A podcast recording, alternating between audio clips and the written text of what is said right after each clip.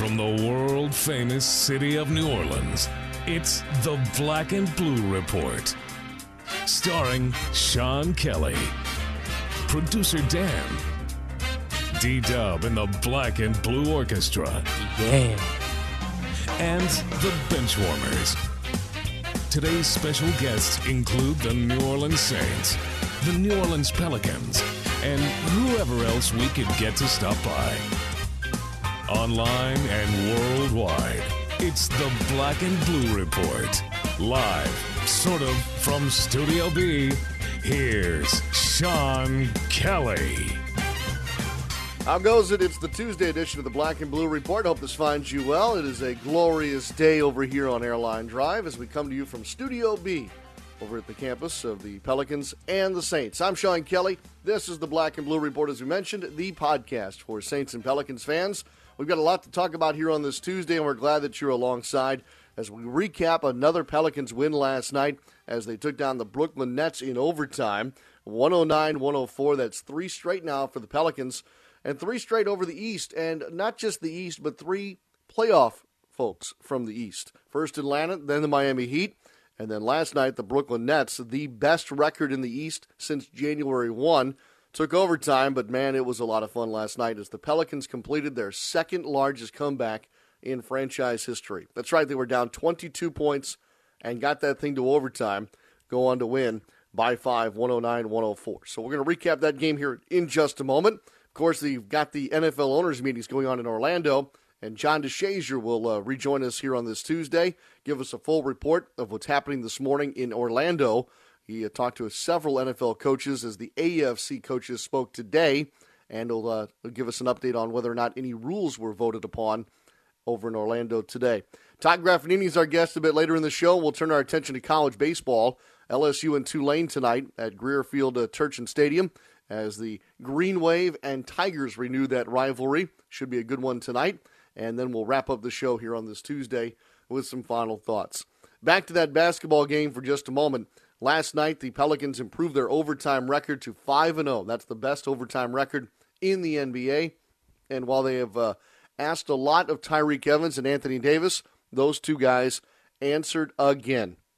Davis last night didn't get to uh, 28 points to uh, run his streak to nine straight in that category, but he did get 24 points, 14 rebounds. That's his 37th double double of the year. And then Tyreke Evans set a new season high last night with 33 points, 10 rebounds. That's his ninth double double. And then he was a huge factor, especially with 14 points in the third quarter. Let's let you relive some of the highlights from last night as we'll play our highlight pack from the Pelicans and the Nets here on Black and Blue Report. Teletovic, long three, no good. Long rebound for Rivers. And Rivers is going to push it up the floor. He's going right to the rack. Layup, no. Dunk! Follow out of nowhere by Davis. Take care of the women and children. 21 to 18. Alan Anderson throws it in. Williams catches, leaves weak side. Gutierrez rises point blank. He missed it. Rebound, Brooklyn. Over to Williams. Corner left for three, and he got it. Minus one headset here shortly, apparently. 47 to 32. Brooklyn's on the ice here a bit. Evans throws over the top to Roberts. Ooh, he thought about another three. Drives off the right angle to the top of the key. Hits Ajinca. Rolling, catching a dunk with the right hand. Hammered it home. Timeout, Brooklyn. The Pelicans have cut it to eight. Evans has it way out front court left. Four along the baseline for the Pelicans. Six, five. Evans left of a high middle screen by Ajinca. Still above the arc. Two, one for three. Bang! And one! And one! Possible four point play here at the end of the third quarter. Well, well, well. Rose to Evans, left of the key. Guarded by Joe Johnson. Evans turns to face the top side of the lane. Drives, climbs past Plumlee, reaches and scores. He can't be stopped here in the second half. The Pelicans grab their first lead since 9-11 left in the first quarter when it was 7 to 5. Now Brooklyn can tie with the three. Pierce drives left side of the lane. Stopped at the baseline. Goes out wing left to Joe Johnson. Dribbles to the top of the key. Back to Pierce. Angle left for the three and ties it. 98 98. 7, 6, 5. They'll put two out on Evans. Between the rings, throws to his left, angle left. Morrow rises for a contested two and the win, and he missed it off the back of the iron. We're going to overtime in New Orleans. 15 to shoot. Throw it to Davis, left of the key. Turns, swings it in front of Plumlee. Beats Evans, wing left, double team. Throw it up top. Morrow for three, and another one. Anthony Morrow with his second triple in overtime. Makes it 109 102, and you start to feel real good now. Looking, looking, throws it into Johnson near sideline. Goes up top. Williams went to go look for a three. Fires. He missed off the back of the rim. Rebound slips past two Pelicans. Williams for three again, angle left. Missed that long ball. Two, one. This is over. Pierce fires and misses at the buzzer, and the Pelicans win in overtime. What a finish! Defense saves the day for the Pelicans in the end. All right, so that's a little taste of the Pelicans' 30th win of the season last night. They'll try and make it four in a row. They have yet to win four straight this season, and I think this will be the third try they get, but they'll host Chris Paul and the Clippers tomorrow night. Still to come, John DeShazier from Orlando, Todd Graffagnini talking to- uh, college baseball, Tulane and LSU specifically. And up next, we'll uh, go back to the locker room where we'll talk with Tyreke Evans about last night's win at the Smoothie King Center.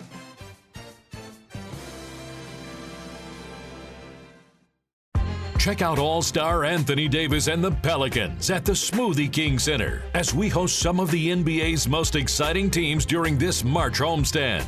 Don't miss Chris Paul, Blake Griffin, and the LA Clippers on Wednesday, the 26th, and the Utah Jazz on Friday, March 28th. Tickets are available for these all star packed games for as low as $11. So call 504 525 Hoop or visit pelicans.com to get your seats today. I'm Pelicans forward Jason Smith. Every day, one in six Louisiana households are at risk of hunger. I'm attorney Morris Bart, and every day Second Harvest Food Bank helps thousands of our local neighbors in need. That's why I'm teaming up with the New Orleans Pelicans to ask you to join us in the fight against hunger. Text the word Pelicans to 80088 to join the Second Harvest family, and you will also have a chance to win autographed Pelicans gear, floor seats to a game, and much more. Join us because together we can solve hunger.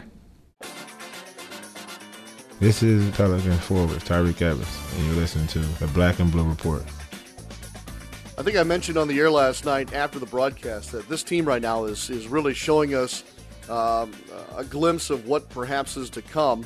But certainly at this point of the season, with the playoffs now out of the picture for the Pelicans, this is a team worth watching right now. We already knew that about Anthony Davis, but there are others stepping up and giving us great nights, especially at home here in late March. Boy, it sure was a lot of fun again as the Pelicans won in overtime last night. They've won three in a row. And uh, following the ball game, as we usually do on the radio network, we visit courtside with one of our stars of the game. This is my visit with Tyreke Evans after he poured in a game high 33 in helping the Pelicans to a win over the Nets. Tyreke Evans, star of the game tonight, with a new season high 33 points and his ninth double double of the year with 10 rebounds. Joins us courtside. Congratulations, Tyreke. What a ball game. Man, it was. I mean, uh, we never give up. I mean, uh, they came in first half. You know, they pushed us around. They smacked at the ball. We didn't get calls. You know, um, I got on the rest a little. Coach got on us at halftime. You know, and, uh, we picked it up. You know, my my my my main thing was to try to pick it up. You know, and uh, keep playing my game, and that's what I did. What happened at halftime? You said Coach got on you guys a little bit. What about maybe in particular? He got on us. I mean, uh, you know, when we was up there, you know, they pushed us around. You know, got on us the first half. You know, and uh, you know, we're not that type of team. You know, we're young, but we still gonna fight. You know, and so second half, I went out and attacked. You know, did what I did. You know, finding guys and just trying to play hard. You know, we played together as a team. You know, it was a great team win. I don't know if you're aware or not. You had 14 in the third quarter. How about that? Yeah, definitely. I mean, I was in attack mode. I mean, uh, they was talking trash. You know, we wasn't backing down. You know, we ain't gonna back down from nobody. You know, we in our home court. You know, and uh, we did a good job. You know, finishing the game out strong. It was, a, it was a great win for us. Tyreke, it's the second largest comeback in franchise history. You're a part of it tonight. You you guys had a look at the end of regulation. Was it um, was it okay? Did you feel okay going to overtime, or did you feel a bit down because you couldn't finish in regulation? Uh, I mean, uh, I knew we was going bad. I mean, it's, it was a it was a new game, you know. But Amos said it the best on the bench. You know, he said we got to win this game. You know, it don't matter how we do it, but we got to win. You know, we, we found the way to do it as a team. We got stops. You know, B Rod hit big shots, Amo hit big shots, and they, they helped when I was bringing the ball up. I found guys, you know, and everybody played big tonight, man. It was a good team win. Tyreke, I don't need to tell you this because I think you already know. Most people around this league have pretty much written you guys off for the season, and here now you've won three straight. You've knocked off three Eastern Conference playoff teams and are playing your best basketball here in late March. Uh, definitely, man. Uh, I just got comfortable. Um, it was tough, you know, up and down, you know, coming in, you know, coming off the bench, trying to figure things out, you know, thinking a lot. You know, um, but I, I got it down. You know, I'm playing good good basketball. You know, and hopefully I can keep it up for the rest of the season and uh, carry it on to next year. All right, one more thing. You all uh, give one back to a team that pushed you around a little bit in February in Brooklyn. That Clipper team's done some pushing around too, and now you get them on Wednesday. Yeah, definitely. Uh, we got to be ready for that, man. Uh, Blake and those guys, they came in. You know, they they've been uh, handing this to us. You know, every every time we we've been playing. You know, but uh, you know, we not we can't back down. You know, on Wednesday we got to you know start from the beginning. You know, and uh, you know compete. You know, that's what we do best. Well, thanks for a thrill ride tonight. And as always, appreciate your time. Congratulations, Tyreke. Thanks, appreciate it. All right, so that's Tyreke Evans uh, before he even went to the locker room last night after he dumped in uh, 33 to the Pelicans win over the Brooklyn Nets. Again, a great night at Smoothie King Center last night. It continues, the fun that is, and this homestand tomorrow night when the uh, Clippers come to town. 7 o'clock tip off tomorrow night, 504 525 Hoop or Pelicans.com to get your tickets to see if the Pelicans can make it four wins in a row and continue this uh, run of great play that they've exhibited over the last three games and really dating back now two weeks or so under head coach Monty Williams. Let's turn our attention to football here on the Black and Blue Report. As we mentioned, John DeShazier still to come from Orlando with an update from the NFL owners' meetings. And speaking of owners, just a short time ago, John visited exclusively one on one with Saints and Pelicans owner Tom Benson.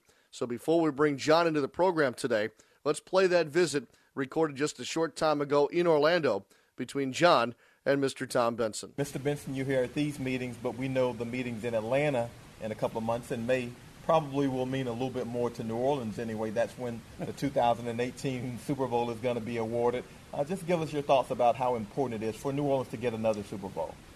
Well, first of all, you know, uh, we're prepping for that right now. Uh, you know, we got Rita with us and Dennis and Mickey, so we all uh, patting a little on the backs and looking forward to that meeting out there and how important it's going to be to New Orleans. Everybody knows that, and of course, everybody knows that they love New Orleans. You know, they got to be careful, as they to me. We, we don't come back every year. well, it's not not quite that much, but they love to come to New Orleans, and I think that. Uh, we're in good shape to get it. You know, we can't ever tell what will happen, but as far as I can see, we're in good shape to get that Super Bowl. Now, this offseason, the Saints have again done a nice job in terms of getting free agents. Some, somehow or another, Mickey Loomis and those guys find ways to create uh, yeah, space to get players for the team. Talk about how you, you feel about the offseason and, and how the team has improved. You know, first of all, uh, Mickey and the group, they, they work all year on it. You know, it's just not at the last minute or anything.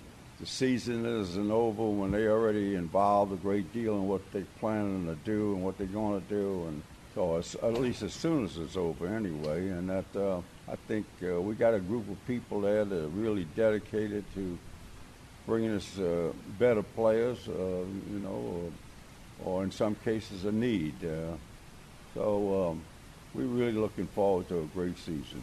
Now, finally, the Saints are going to be splitting training camp this year between uh, New Orleans and also West Virginia. And talk about that move. Uh, you know, obviously the Saints have great fans in New Orleans, but this is an opportunity to kind of spread the wealth and expand the fan base also. Yeah, well, you know, we're not going to be going that long, and that uh, so we're going to take care of our New Orleans fans. You know, they're most important to us. But we think it's going to be a good thing for the team the first two weeks are very hard, uh, and they'll be where they uh, isolated, dedicated to what they're doing, and I, I think it's going to be good for our club, and that's the main reason why we're going. Only other re- we're not going for any other reason. The people that run that uh, resort deal or whatever you call it uh, is um, very good to work with. Uh, it's an ideal spot. Weather's ideal. We hope. and that uh, that's going to make us. We we looking forward to it helping us be a good team. So that's a big highlight of our show today. Mr. Benson and a whole lot more still to come from the NFL owners' meetings where John DeShazier is on the ground for NewOrleansSaints.com. We'll bring him in for his reaction to his visit with Mr. Benson and an update on all that's going on on this Tuesday. And we'll do so right after a quick timeout.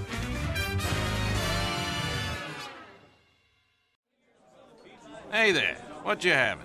Um, what kind of specials do you have today? Well, tonight we're doing $2 benzene and tonics, $4 lemon arsenics, and $5 beryllium bombs. Wait, what? Those don't sound like drinks. They sound like types of poison. Well, it's a fine line. Besides, this is a smoky bar. What do you think we're all breathing in right now? Uh, I don't know. N- nicotine? Listen, I'm gonna hook you up. You're not really living until you've had a formaldehyde martini. Yeah, I'm going home. Secondhand smoke does more than just stink. It costs Louisiana thousands of lives and contains dozens of harmful chemicals that lead to things like emphysema, heart disease, and lung cancer. Learn what's being done to protect all Louisianans in bars and gaming facilities at letsbetotallyclear.org. Follow us on Twitter at Black Blue Report. Well, we just heard from John DeShazier moments ago in his one-on-one visit with Saints and Pelicans owner Tom Benson at the NFL owners meetings in Orlando. And as promised, we bring in John DeShazier. He's on the ground in Orlando, covering for New Orleans Saints.com. John, nice visit with Mr. Benson. How was he this morning? Yeah, he was in great spirits. Uh, you know, bubbly as as he often is, and uh, pretty chatty. He seemed rather optimistic about the prospect of a Super Bowl returning in 2018, didn't he? Well, yes, he does, and I mean, you know, really, he understands. As most owners will tell you, off the record or on the record, they like New Orleans as a Super Bowl city, and they want. If there were a permanent rotation, they would want New Orleans to be prominent in that permanent rotation. They have no problems with coming to New Orleans. They know that the hotel uh, space is going to be available. They understand that proximity is huge and it's very, very conducive to having a Super Bowl in New Orleans where everything's within walking distance, you know, right around the Superdome. So they really enjoyed it. Mr. Benson feels like the city is going to put on a great show and, and is going to be awarded uh, Super Bowl in, for, for 2018. It's already going to be a big year here in New Orleans in 2018. That'd be a huge piece of a great celebration. John, I'm glad you could join us here on Black and Blue Report. I know you're really busy. Set the scene for us here on this Tuesday at the NFL owners meetings. What's been going on? Well, this morning they just had a, a lot of meetings, uh, really uh, committee meetings, and the, the the true votes on you know potential rules adjustments and and bylaw modifications won't happen until Wednesday tomorrow. So we'll learn then about whether you know there's going to be a vote to extend the the goalposts, uh, you know, five feet higher so that you can better tell you know whether field goals are successful or not, or or whether or not the uh, line of scrimmage for the two point convert for the uh, PAT, excuse me, the point after is going to be moved back from the two to the 25 and make it a more competitive play. You know, because uh, it's about a 99.6% success rate kicking PATs right now, and they want to make it a little bit more of a competitive play, and it might make it um, more conducive to teams, you know, going for that two point conversion from the two yard line, because basically you can go 50% and achieve the same success rate, basically as you will kicking two PATs from 42 yards out. So, you know, that that'll be a lot to think about, and especially for a team with an offense as good as the Saints, if you want to put them on the two yard line and say, you know, go for two. Well, if you can if you can be successful, you know, seven 70, 80% of the time, that's going to be really, really, you know, effective for your offense. So, you know, those rules changes will be discussed and voted upon uh, tomorrow, Wednesday. I know that's certainly on the mind of uh, Saints general manager and executive vice president Mickey Loomis. You visited with him, and I want to play that here on the Black and Blue Report. Um, give us an idea of what we're going to hear here in your visit with Mickey. Well, he'll be talking a little bit about uh, the potential rules changes, but also uh, about you know what the Saints have done this off season and, and how he feels uh, the team has has uh, addressed their needs and how they've approached this off season. You know, they were pressed against the salary cap, and yet were able to to sign the Jairus Byrd, so you know the biggest free agent safety on the market. So you know he'll be talking about that, and also about the split uh, training camp between West Virginia and New Orleans and the thought process that went into that. All right, let's listen into that now. Here's John DeShazier in Orlando today for NewOrleansSaints.com, visiting with Saints Executive Vice President and General Manager Mickey Loomis. And Mickey, obviously, some rules modifications and bylaws changes possible ones are top of the list at this meeting. Any stand out to you? Well, you know, there's a number of proposals uh, relative to instant replay that are interesting, and, and uh, it'll be interesting to hear the discussion tomorrow about that. Um, there's, there's, uh, um, well, I'm trying to remember everything that's on the agenda.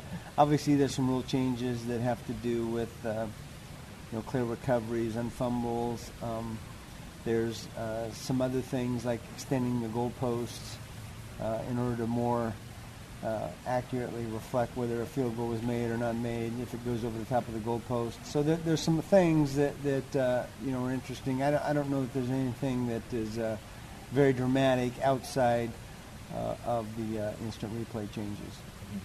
Now, here it is. You guys are. It's all right. I, yeah, that's Blooper reel? yeah, Do not put Put that up on the board. the hell was that? Okay, okay, let's back up. Sorry about that. Oh, okay. Okay, all right. We can just okay. We can go to the next one then. Okay. Now, this offseason, obviously, the franchise has made several moves. Uh, people thought you were really, really pressed against the cap, and yet you were able to get Jairus Byrd, the top free agent safety on the market. Let's talk about your assessment of what the team has been able to do this offseason. Well, uh, you know, first of all, we were pressed up and are pressed up against the cap, so that's uh, that's accurate. Um, but you know, each year we've been able to you know try to find a few things that we can do to improve our team, and uh, we're able to do that again this year. Um, you know, the thing about being pressed up against the cap, I think more than anything else, um, it just reduces your margin of error. And so we've got to be accurate in, in our assessments and our evaluations of the players that we bring in. We've got to be accurate in, in uh, uh, how they can help us. Um, and, you know, hopefully we are. Um, each year, you know, we go into an off season and we've got 19 or 20, you know, action items that we need to accomplish uh, in our view. And, um, you know, we've been able to hit on a number of those things. A lot of them involve uh, bringing our own players back. Um, we've been able to do that with Zach Strief and and uh, you know several other guys, Ramon Humber and, and some other uh, players. But uh, and we've still got some work to do in that area. But signing uh, Jairus and, and uh, Erik Lorig, I think will you know hopefully improve our football team. That's what that's what our uh, you know that's where our intention was. Now you've spoken previously about how emotional it is, it, how emotional it is to have to part with players who have been with the program for a certain amount of time. But I guess the flip side is how pleasing is it to be able to agree to terms with guys like Zach Strief and Pierre Thomas. Yeah, absolutely. Um, look, those two guys in particular have been with us since uh, you know 2006, 2007, and and uh, you know both of them have, have what I would call come the hard way. Um, the seventh round pick in Zach's case, and and uh, undrafted free agent in Pierre's case, and and they've been you know significant contributors, great players, and great people for us, great representatives of the Saints in in. Uh, um, you know, in the city and, in, in our state and uh, you know they'll they'll you know live forever in in uh, Saints lore, and it's just it's just real good to see that uh, that their time you know with the Saints isn't over. It's going to continue. Now the Saints have chosen to, to split training camp this season between New Orleans and West Virginia. Talk about the thought process that goes behind a decision like that. Well, you know, we've got a couple things involved with that. Um, you know, the first is, and you know, one thing that uh, that I believe in, and, and, and Sean and I have talked about a lot, is that every so often, every three or four or five years, you know, we need to change things up and do things a little differently, change venues, if you will, for training camp. I think that in, interjects uh, an energy and and uh, uh a newness to to uh, uh, you know training camp period, and, and, I think that helps our football team. Um, you know, the other part is, and, you know, I think it would be good for us to get out of the extreme heat um, for a training camp or two or three and, and see what kind of effect that has on our football team. Um, so, you know, we've got those two factors uh, that, have, that always exist. And, you know, we, we started talking about uh, the Greenbrier uh, a few years ago, three or four years ago. And, you know, because of circumstances, we, we didn't make a change prior to this. But uh, all those elements fell in place this year, and so we're looking forward to going there and, and spending the first half, half of our training camp there. And then we'll have an open training camp uh, when we return. Our fans will get uh, a great opportunity to see our team practice and prepare for this upcoming regular season when, when we uh, when we get back. Uh, Mickey, we also know that one of the possible rules modifications that is being talked about will be moving the PAT yard line back from the two yard line to the 25, basically a 42 yard extra point attempt. What are your thoughts on that? Well, you know, it's interesting because, you know, my first reaction would be, ah, we don't want to do that. And yet, when you start looking at, uh, you know, some of the statistics, um, the frequency or the infrequency of a missed PAT, you know, we were, I think, at 99.6% last year, and it's been hovering around that 99 percent uh, uh, percentile for a number of years. So it's really an automatic play. Uh, um, and so there's there's some discussion about changing that from an automatic play to something that that uh, um, you know is more exciting and, and, may impact the game, you know, at, at, some level. When you look at historically the statistics, um, even on field goals, if you go back to 1966, for example, the uh, um, the accuracy from 50 yards and out was negligible, and now it's you know 67 percent. So the, you know obviously the kickers in our game have become much more proficient, much more accurate, and so I you know I would say we're open-minded in terms of um, you know making the extra point a play that has at least some uh, element of of uh, uh or some impact in the game. Um, you know, a field goal currently of 42 yards, I think 40 yards is roughly an 80, 85% uh, proposition, eight, maybe even a little higher than that. So at least there's the opportunity, uh, you know, not to gain that point, and, and that may cause, you know, more two-point conversions, which I think is an exciting play in our game. So um, it's going to be talked about and discussed, and, and, and I'm interested in, in other viewpoints. All right, so there's JD's visit with Mr. Loomis this morning. Also speaking today at the NFL owners meetings were, um, I guess, what John, the AFC coaches went today. Yeah, the AFC coaches went today. NFC coaches will go tomorrow morning. Sean Payton will be a part of our Black and Blue report tomorrow uh, as a result of that. Uh, today, though, John, I know that you uh, you got a chance to visit with uh, several different coaches, and certainly uh, Jairus Byrd's impact uh, of of signing with the Saints is felt by those that either coached him or coached against him in the AFC. Uh, give us. I want to play a little uh, a little uh, uh, collection of some of those sound bites. Um, who are we going to hear from here?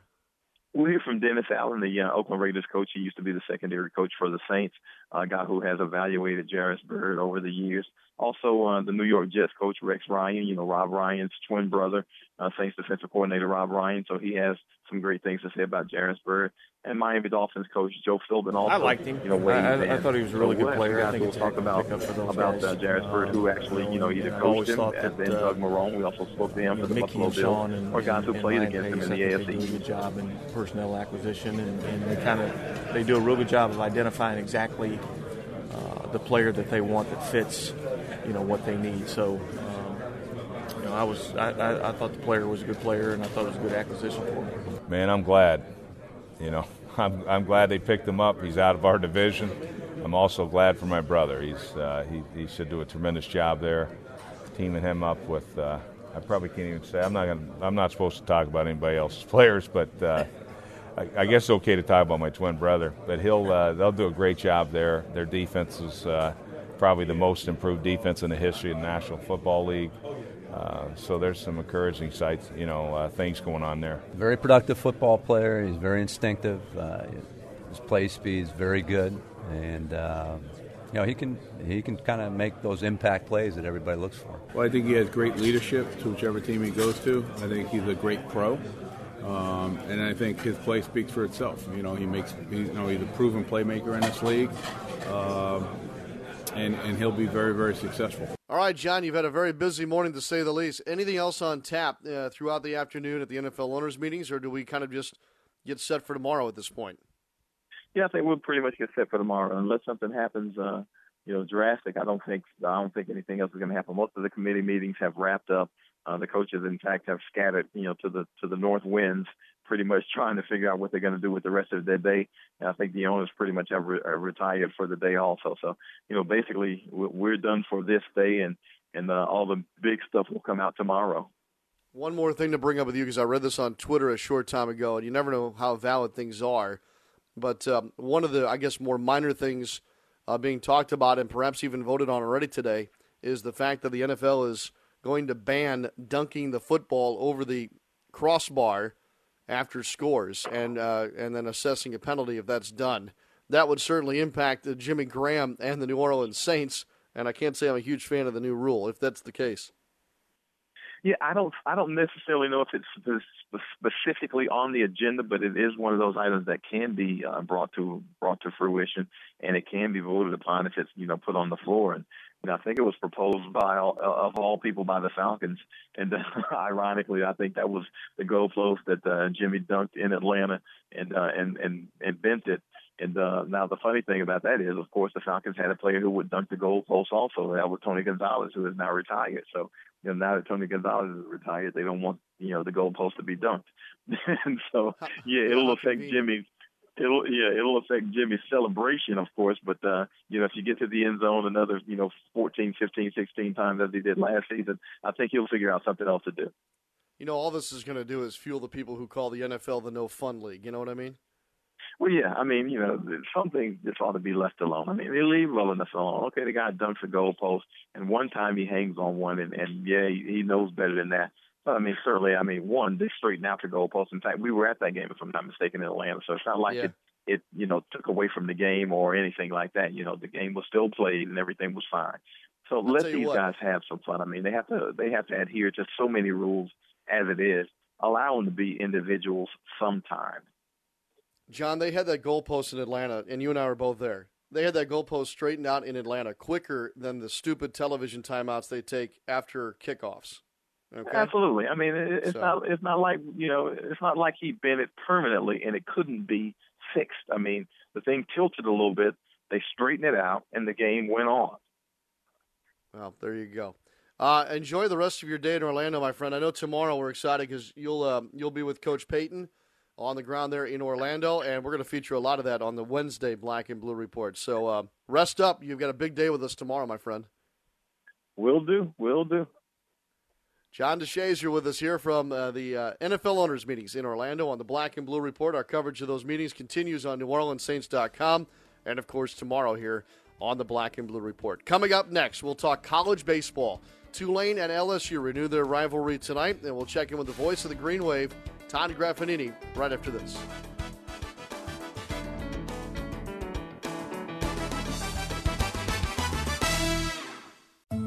Every year, people who statistics say would die from a serious health problem come to Ochsner and live. To us, nothing proves quality more than saving a life no one else could. In fact, on average, statistics say patients who come here are more likely to survive than at other hospitals in the state. Incredible outcomes aren't just happening at one hospital either. Seven of the top hospitals in the state for survival rates are Ochsner. We're also Louisiana's only hospital ranked by U.S. News and World Report in eight different specialties, and number one in the country by CareChex for liver transplant. It's no wonder people from all over the world come here. A higher quality of care, one more reason to choose Ochsner. And with hospitals and health centers all over the region, connecting is as easy as finding the Ochsner name. Learn more about why quality matters at ochsnerquality.org. Ochsner, healthcare with peace of mind. Want each show delivered right to your iPhone or iPad? Subscribe to the podcast on iTunes by searching Black and Blue Report. Black and Blue Report takes a turn to college baseball, and why not? One of the rites of spring around these parts is when Tulane and LSU match up in their great baseball rivalry. That renews itself tonight at Greer Field Turchin Stadium over in Uptown New Orleans. And with that, we welcome in the voice of the Green Wave and a good friend, Todd Graffagnini. Morning, Graf. Morning, Sean. Good to be on with you today. It's always a big day here in the state when you're talking about college baseball and these two teams getting going. There really have been some great ones over the years, haven't there? I mean, look at this rivalry, which goes back, you know, over 200 meetings. Um, I, I just every time that I've looked at this game, I always have to throw records out, and I know that sounds so cliche, but it sure is a lot of fun, and I know it gets a lot of folks fired up around the state, as you mentioned. No question, and, and even you know when we're we've been down the last couple of years. There's no secret about that, but uh, it always gets the fans fired up. And look, Sean, you've been a part of it too. I mean, you go back to 02. I mean, we're in the Superdome, and there's 20,000 people there, uh, or 27,000. What am I saying? I mean, that that broke the NC2A record. Uh, we've had super regionals at Zephyr Field, and 33,000 people in three three days. Uh, every time we played the ball uh, ball game in this new ballpark, uh, we've set records. So, you know, people want to see these two teams play, and uh, hopefully, we'll give them a game tonight. You know, the one place I didn't see the game was at Tulane. After I left, right. the, the ballpark finally got put back together and done right, and the series is now a campus um, uh, event on both campuses. But if I, if I looked if I looked back, and maybe I just need your help here, if you think about old Alex Box, the Superdome as you mentioned, uh, Zephyr Field, has there been a favorite venue for you where this series has been played? Oh wow, that that's a great question. Um, boy, look, nothing will ever, in my mind, replace what happened at Zephyr Field in 01. I mean that that was one of the greatest events. Not we're not talking about you know college baseball. We're talking about events, uh, sporting or what have you. Uh, in the state of Louisiana, in, in the history of the state, when when those two teams got together uh, for the right to go to Omaha, it would have been uh, Tulane's first ever College World Series, and of course, it was Skip Bertman who was his career was ending as the head coach. Uh, you're talking about the highest rated television broadcasts in the history of local television here. Uh, that to me will never be equaled. Um, it, it was just the perfect venue at the perfect time. When you talked about uh, the amount of tailgate space out there uh, at Zephyr Field and, and, and, and the parking lots being, you know, you always hear when you're, you're, you're talking about college football, Sean, uh, how many people stay in the parking lot uh, and not even go in the ball game? Well, it was the same case back in 01, but because people just couldn't get tickets, there was no way you were getting in that ballpark uh, unless you had a ticket. And, you know, there were 11,000 plus tickets. There was not a seat in the stands. There was not a seat on that levee in, in, in right center field.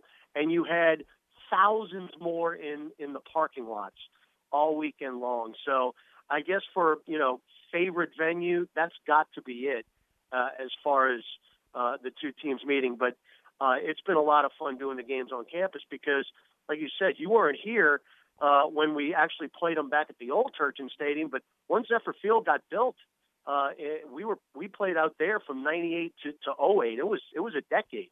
So uh, it, it's nice to get them back here, where you know fans now can tailgate out in right field.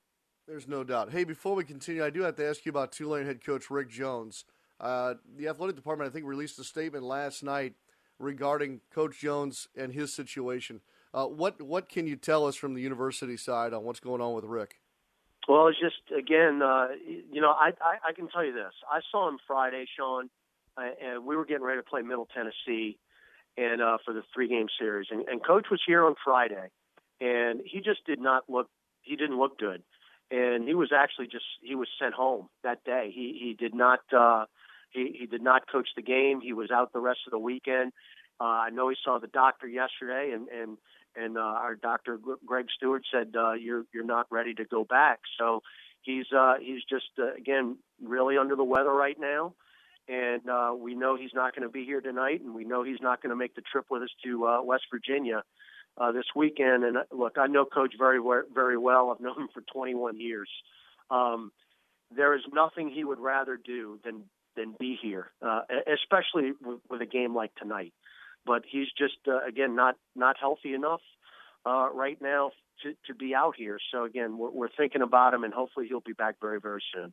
Well, we certainly wish him the best, but I'll say this: it'll be weird having the Tigers and the Greenies go at it tonight without the one constant over the last twenty some years, and that's Rick Jones. LSU's changed their coach, players have come and gone, but over two decades now, the one constant is Rick Jones in this series. No question. Going back to '94, and we had uh, we had a '94 team reunion uh, one week before opening day, and and a lot of those guys and uh, came back and, and we had a great time. As a matter of fact, you were you were there yesterday uh, uh, for the show uh, where that reunion was at Desi Vega's, and and we had a great time. And you know that was a special special group. And, and Coach Jones has always talked about it. That was the most fun he's ever had coaching a team because that was a bunch of seniors who had had a brand new coach. They had no idea about how Rick Jones uh, would would come in and he basically turned those guys loose and they had fun playing ball. They weren't worried about getting drafted or or or or, or, or moving on as far as professional career. They were just they were just playing and it, it was so much fun. And you think about it, that was my third year doing games, Sean. I was still I was 23 years old at the time, so I was basically as old as those guys were.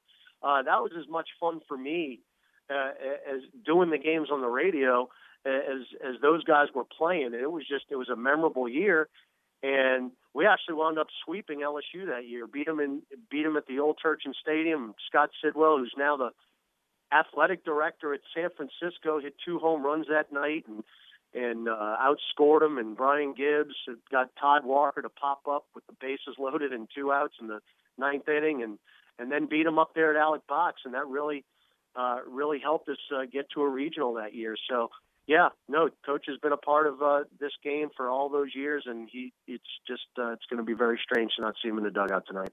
You mentioned your age at that time. It, you know, isn't it, isn't it great how those kids never get old and, and they all stay the same age, and all we do is get older. No question. I Yeah, I mean, yeah. look, I I you know, if you look at the calendar, technically, I'm I'm I'm old, you know, but I don't feel it. it it's uh, it, it's fun. I mean, look, we got great jobs, Sean. I mean, you you go you go to the uh, the arena every night, and I get to come to the ballpark or go to the arena or or, or, or the or the football stadium. I mean, I can't complain one bit uh, doing what I'm doing, and no matter what our record is, I'm I'm I'm a pretty lucky guy, and uh, just fortunate to be a part of, of games like tonight, and you know, on a on a yearly basis, and then uh, we'll, uh, head out. Uh, on Thursday and, and go play a weekend up in up in Charleston, West Virginia. So I can't Yeah. complain one bit. That's the that's a that's an amazing factor in this series that both teams from different conferences always have to put their best foot forward against a rival, but yet have to uh, get ready for their respective conference series on the weekend. All right, Graf, here's a deep one for you. This one may take you a second. Uh, oh, think back over your 20 some years now uh, in this rivalry. Um, pick for me uh, an LSU player and a Tulane player that uh, sticks as the largest thorn in the other side. Johnny Kaplan comes Oh, to mind for me on the goodness. Tulane side, but there's I know there's more.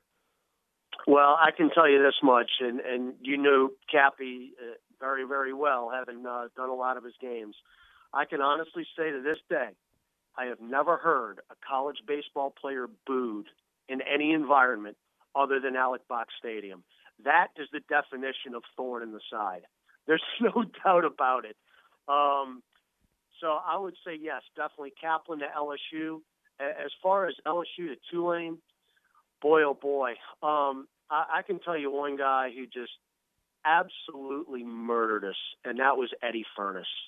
He was just he, he you know when he left LSU, and again this is one of the greatest college baseball players to ever play. Um, you know he he left as the all-time RBI leader in in, in SEC history and he he did not go into professional baseball. He just he went to med school and, and became a and became a doctor. But every year, and I believe Eddy's senior year was '98, if I'm not mistaken. Uh, for those years early on, just to watch that guy hit, and we could never ever get him out. And you know they had beaten us. I talked about the '94 team. We swept that series. We did not beat them again till the first game we ever played them in Zephyr Field in '98. And in that game, we had led the entire ball game uh, uh, up until the ninth inning. Uh, we're up by one run, and Eddy Furniss comes up with the bases loaded in the ninth and whacks a triple in the left center field. And all of a sudden, you blink, and we're down by two, and you're thinking, "Oh my goodness gracious, they did it to us again." And then Jason Sparks came up in the bottom of the ninth and hit a three-run homer, and, and Tulane won the game. But but that was Eddy Furniss uh, to me in, in a nutshell. Was just coming up in clutch situations like that and, and getting the job done. So I think again, right off the top of my head, the first guy I think of is Eddy Furniss. No doubt. Good one there.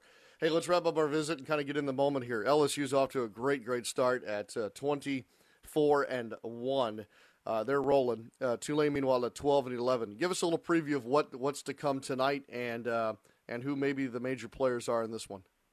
Well, hopefully, Sean, uh, we can get uh, enough innings out of Corey Merrill. Now, I, I'm I'm pretty 99.9% positive. I mean, Merrill's going to pitch. We know that, but uh, just talking to Coach Studer yesterday at, at the show, uh, they're going to staff this one. You're going to see a bunch because again, we got to fly up to to West Virginia on Thursday, and and we got a pretty big weekend coming up against Marshall up there. So I think they're going to try to give as many guys uh, an inning as possible. And quite frankly, it's very difficult to hit when you come up every time and you see another guy. So I think ideally you, you'd like to see Merrill get you at least two innings tonight, and um, and possibly three, and then I think you'll see at least four or five more pitchers uh, for Tulane, and hopefully uh, in the back end if Kyle McKenzie comes in, uh, who has just been absolute lights out uh, in the back end of our bullpen this year. If McKenzie comes in, uh, we got a pretty good chance to win it. The, the thing that I'm concerned about is are we going to score enough runs?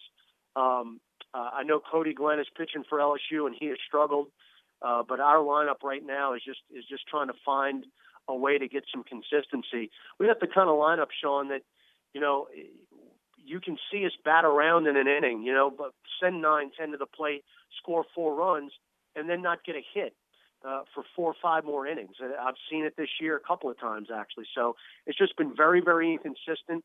It's a uh, it's a young lineup. They're still trying to gel. Uh, Richard Carthon has been our catalyst. He's been our leadoff hitter all year long. Leads the team with a 330 batting average. He gets on base 47% of the time.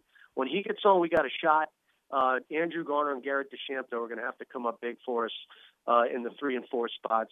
And if those guys uh, are able to produce, we're going to have ourselves a chance here tonight. Because again, uh, as I sit in our radio booth tonight, right now, Sean, the wind's blowing in. It's a it's a gorgeous day, but it's going to be chilly here tonight. The wind's blowing in. The ball is not going to carry at all. So I would expect a low scoring game here tonight. Good enough. That's for sure. He's already in the booth. That's the voice of the Green Wave. Ty, Ty Graffagnini with us here on the Black and Blue Report. Uh, no, uh, no stranger to getting there early to the ballpark. That's for sure. Graf, uh, I hope you have, I hope you have a great call tonight, and uh, and we hope uh, for all of Southeast Louisiana college baseball, we have another memorable one to talk about tomorrow morning. Appreciate it. I do too. And uh, Sean, great, another great win by the Pels, man. They are they're yeah. rolling. That's it's, oh, it it's been fun, fun to watch no the last couple that. of weeks. Hey, twelve to go. You never know what these guys are going to do. That's for sure. Hey, so get on a roll. Get on a roll.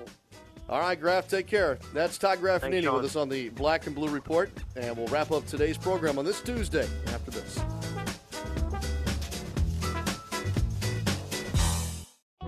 Here's a valuable lesson I've learned as an Entergy customer. Saving energy saves you money. And the online videos at EnergySavings.com show you how. A few simple projects can make a big difference in your bill. In just a few hours, I knocked my monthly bill down by 20%. It was easy. From caulking windows to programming your thermostat, the Entergy videos walk you through it. Visit EnergySavings.com and start saving today. That's the power of people. Entergy. There's no better time to join your Pelicans as we take flight. All star Anthony Davis is taking his team to the next level, and the Pelicans are soaring to new heights. 2014 15 season tickets are on sale now and start at less than $300, with lower bowl options as low as $37 per game. Season ticket benefits include the best seat locations, discounts on concessions, and much more. Take flight with the Pelicans. For more info, call 525 Hoop or visit pelicans.com today. Welcome back to the Black and Blue Report. Great show for you on this Tuesday. Well, I guess I'm patting myself on the back a little bit, but uh, certainly uh, patting uh, producer Daniel Salerson on the back too. Lots to stick in on this Tuesday, and I'm glad you were with us. This is why we do this podcast here for Saints and Pelicans fans. Well, we can recap a win last night, like the Pelicans had against the New uh, New Jersey Nets. I, you know, I'm on, I I didn't do it at all last night, but here I did today on the show uh, against the Brooklyn Nets in overtime last night, and then all the uh, happenings over in Orlando at the NFL owners' meetings. We provided uh, you with uh, some content today, no doubt about that. Enjoy the rest of your Tuesday. Uh, whether you're a Tulane or LSU fan, enjoy that baseball game tonight. Then we'll be right back here with you tomorrow for another edition of the Black and Blue Report. On the Wednesday show, David Wesley joins us to talk Pelicans and Clippers, and John DeShazier rejoins us from Orlando, and we'll hear from Saints head coach Sean Payton tomorrow as well. Looking forward to that. And again, thanks for joining us here on the Black and Blue Report, the podcast for Saints and Pelicans fans. I'm Sean Kelly in Studio B on Airline Drive, saying so long for just a while. Thanks for listening to this edition of the Black and Blue Report. If all goes well, we'll be back tomorrow. Tune in each weekday at 12 p.m. or at your convenience exclusively online at NewOrleansSaints.com and Pelicans.com. Follow your teams direct from the source, the Black and Blue Report.